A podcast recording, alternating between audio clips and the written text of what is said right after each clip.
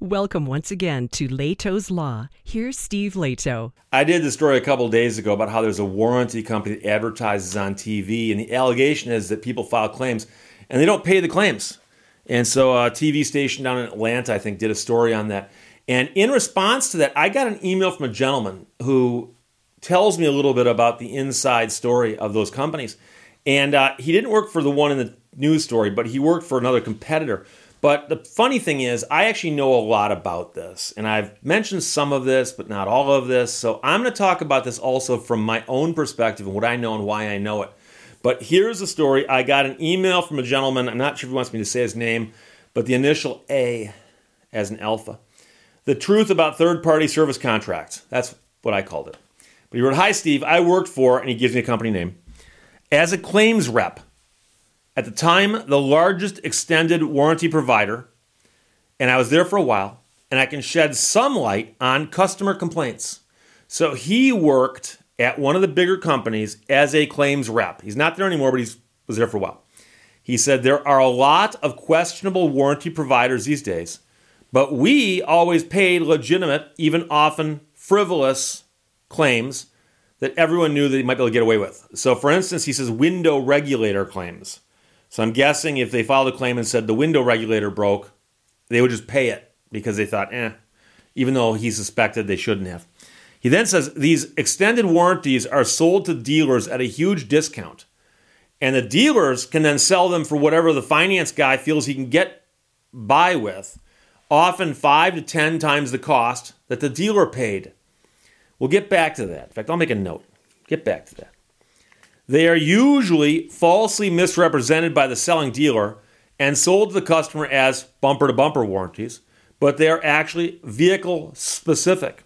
Sometimes they'll even exclude known issues with certain vehicles. The customer needs to read the contract. The covered items are plainly listed at the top of the first page. The dealer is mostly to blame, and that's his opinion, not the extended warranty provider, for failure to cover items not included in the contract. So, for instance, engine failures are often a customer's fault, such as running low on oil, neglected maintenance, etc. Expensive claims like these are physically diagnosed by field inspectors. Please note, I'm only noting my personal experience working for one company and have no connection to them anymore. Feel free to use this in a future video on the subject. Thanks. The first thing I'd like to point out is a couple different kinds of extended service contracts or extended warranties sold by third parties. I talked about this before that the manufacturers often have their own extended service plans that you can buy, or or a lot of times the dealer will tell you, or the television will tell you, or the internet will tell you, or junk mail will tell you, or someone calling you on the phone will tell you that you can buy a warranty from somebody else. And what they're selling you is actually most likely a service contract, but they often call them warranties. And, many people, uh, in many people's opinions, those two words are interchangeable: warranties and service contracts. But so here's the deal. He says, first of all, the extended warranties are sold to dealers at a huge discount. This is one of the weirder aspects of these warranties when they're sold by dealers. There are companies out there that will say to a dealer, we will wholesale you the contracts for 400 bucks. Okay? So you pay us $400 when you sell the contract to somebody, and then you can mark it up whatever you want. You could, if you wanted to, buy it from us for 400 and give it to somebody as an incentive on the car. You could sell it for 400 and break even, or you could sell it for $2,000 and make a gigantic profit on your investment. Whatever you whatever you want to do. But the point is that they have a fixed wholesale price that the dealer pays when they sell the when they sell the warranty, they got to pay the warranty company for it. And a lot of times they'll send a stack of blank warranties to a dealer and say, "How many do you need?" They'll send them there and they'll say, "When you sell it, to validate it and get it working, you've got to pay us a 400 bucks and then we'll start the system." That right there is a huge problem. And I know there are people out there who are on the other side of these stories who watch my videos. So if you work for a third party warranty company or third party service contract company, you should be aware that there are dealerships out there who will take your stack of warranties and sell them and tell the buyer if you've got a problem, although the warranty says you can take it anywhere you want, bring it back to us because number one, we sold the car to you, we know the car. Number two, you're our customer, we want to take care of you. And so, number three, we're high volume, we deal with these people all the time. So if you go to some unknown dealer and ask them to work on your car, they're going to put you at the back of the line. You come here, ask for me. I'll jump on the phone for you and take care of your situation for you. And of course, what they're doing is they're selling the warranties for 400 bucks a pop, pocketing the money, and taking the application for the warranties and sticking them in a drawer.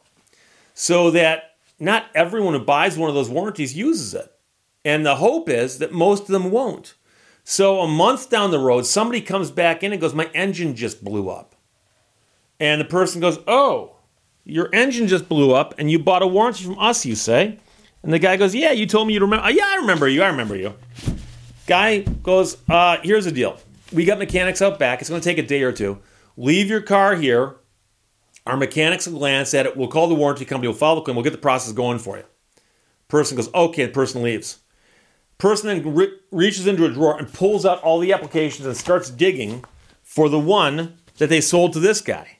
They realize they sold it three weeks ago to this guy. Well, you can't file it now and say this engine failed and we're just filing it now. But actually, you can.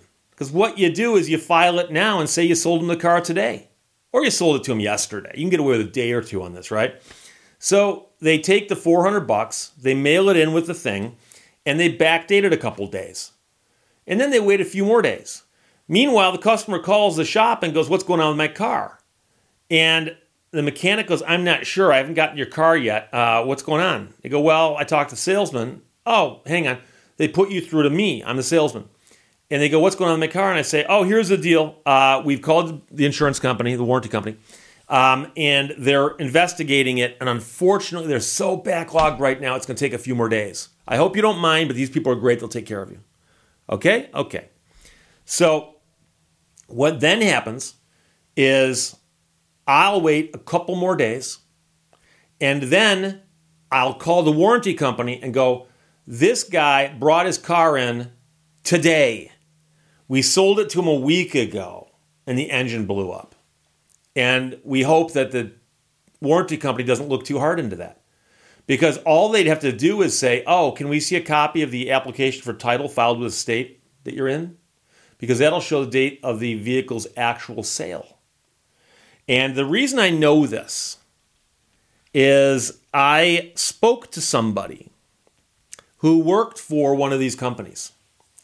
And there was a very, very high volume dealer in one state that sold boatloads of these. And they were doing what I just described to you. And what happened was two or three people who had cars break down closer to other shops than the selling dealer, took the car into another shop, called the number on the warranty, and the warranty people said, Sorry, we have no record of your car. Person then calls the dealership and says, I just called the warranty company, they have no record of my car. Oh, don't know how that happened. Accidentally got put in a drawer, we'll file it today. Well, when you file the insurance application, extended service contract, warranty, whatever you want to call it, when you file that after the claim has been made, you have a problem because the warranty company can go, there was no warranty in place. Not between us and them. It may have been between the dealer and them, but no. And um, that was the first sign when they got several calls like that from a bunch of people who'd all bought them from this one dealer. But it got better because all of the policies they sold this company wholesale had serial numbers on them that were sequential. And they noticed something really strange that they were getting these applications with these huge gaps in numbers, almost as if somebody had taken the applications and shuffled them or something. But who does that? And every other dealership out there was turning these things in in numerical order. And this place would file one, and then they'd file one that was 18 digits later. And the next one was 27 digits later. And so at one point in time, the warranty company calls up the dealership and says, um, We have decided to stop doing business with you. Therefore, we're not accepting any more applications for service contracts, warranties, whatever from you. We're not, we're not going to do it. So if you if you sold any prior to today, uh, and we've gotten them, we'll honor them. But going forward, no more. And of course, the dealership had a stack they had sold. Many of these people had not come back, but they probably would. And if they came back, what was going to happen? Because they had taken the 400 bucks on the person or whatever they charged, you know, for the person and pocketed the money. Now they got a bunch of people who think they've got warranties that don't. So that was one mess that I was very, very aware of. I know a lot about that story, but that's the basic part you need to know. But the other part is that if you're buying it from a dealership or a salesperson, the same thing applies to buying a service contract that applies to buying a used car. What the salesperson tells you doesn't matter. What matters is what's written on the contract. And an extended service contract is, in fact, a contract. They call it a warranty. Read it as if it's a contract, meaning that read the words on the page. That's what's going to govern. And I have been in court, I've litigated this. I've been in court before litigating the language of one of these contracts on more than one occasion. And so the scary part is when you read the language and understand, like I said before, that there's all these exclusions. He mentions that his company excluded certain things from certain vehicles. So, for instance, they might exclude a known problem like, I don't know, a dual clutch transmission in a Ford product. Because why would they take on that responsibility? Ford can't even fix them. They're not going to fix them. So there might be an exclusion for a particular car. Obviously, if your car is excluded, the warranty is worthless. And I've actually had people tell me I bought this extended service contract from a dealer and it doesn't cover my car. Well, that might actually rise to level almost of fraud or something. But I've also seen people say, well, no, that's just, you know, that's, that's on you. You should have read it. Uh, but likewise, when you start reading all of the things they exclude, now he mentions here that there are major problems that happen due to the customer's fault running low on oil, neglected maintenance. And almost all these contracts will say right in them, same as your warranty from the factory, misuse, abuse, lack of maintenance, and so on do not rise to the level of a defect that we cover. It's something that you caused, you cover it, but we don't cover that. But you get into a gray area because you buy a car at a, at a used car lot that's got 200,000 miles on it, okay? And you think, you know something, warranty from the factory is it's an antique. It's long gone. it's not not something I can get, right? The guy goes, I got a third party contract right here. It's going to cost you thousand dollars. Keep in mind the dealership paid four hundred bucks for it or something like that. So they just made a six hundred dollar profit on that one thing alone. But you get this contract and it says, you know, abuse, misuse, et cetera, et cetera, lack of maintenance will void this any claim you make. And so you're driving down the road and the engine blows. You threw a rod, you spun a bearing, the block cracked, whatever it is. Take it to a dealership to have it repaired, and they go, Well, we got to call the company. Company sends out an inspector. Inspector goes, Oh, the oil's sludge. There's this, there's lack of maintenance. And you go, Well, I bought the car and I had the oil changed instantly. I, I changed it that day. Engine blows up three days later. They go, Oh, you may have changed the oil, but there's pieces of the engine, like the valve covers. You pry the valve cover off and you flip it over, and it's just filled with some kind of black jelly. it turns out that the abuse, misuse, and lack of maintenance occurred to the car before you owned it. But it'll void your warranty. And people go, that's not fair. Well, it's not fair, but that's what the contract says. And so in a roundabout way, the fact I tell people you should always have a car inspected, people say, Well, Steve, I don't need to get inspected. I got a warranty. Well, the warranty might be voided due to something that you would have found in an inspection, first of all. And, and second of all, getting back to the exclusions, I have seen companies that put a cash dollar value cap on what they'll pay. and it'll actually say this contract does not have to pay out more than $2,000. So you pay $400 for the contract if you got it at cost, but it'll only pay back 2000 at most. I, these, these contracts exist. I've seen someone who paid $2,000 for a contract that's capped at $2,000 payout. They just hadn't read the contract and didn't catch it. So you got to read the fine print, read all the stuff, and like I said, you'll find yourself reading sentences that say things like, we do not cover lubricated parts that fail or any parts that fail because of another part that failed that was a lubricated part or any part that fails that touches a lubricated part. At that point, you're like, what?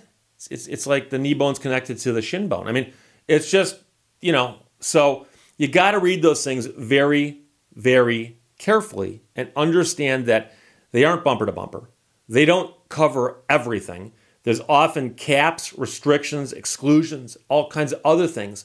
And they are selling these because they make money. So if they wholesale it to the dealer for $400, and that's how they sell all of them, and I'm picking a number out of thin air here, but let's suppose that's the number. That warranty company has got to be able to make a profit running itself, paying claims, doing everything else, you know, everything else it does, and still make a profit, which means that on average, they have to pay substantially less than $400 per warranty over the entire pool of every warranty they've ever issued. So when you get that warranty and you paid $1,500 for it, don't think of it as a $1,500 warranty. It's actually a $400 warranty. And the caps, exclusions, and otherwise will probably take away most of what you think you got. But they're banking on the overall theory that they sell 10 of these and nine people of those 10 will not ever file a claim. So the nine who don't file a claim will pay for the one who does if they pay that person anything, which they probably won't.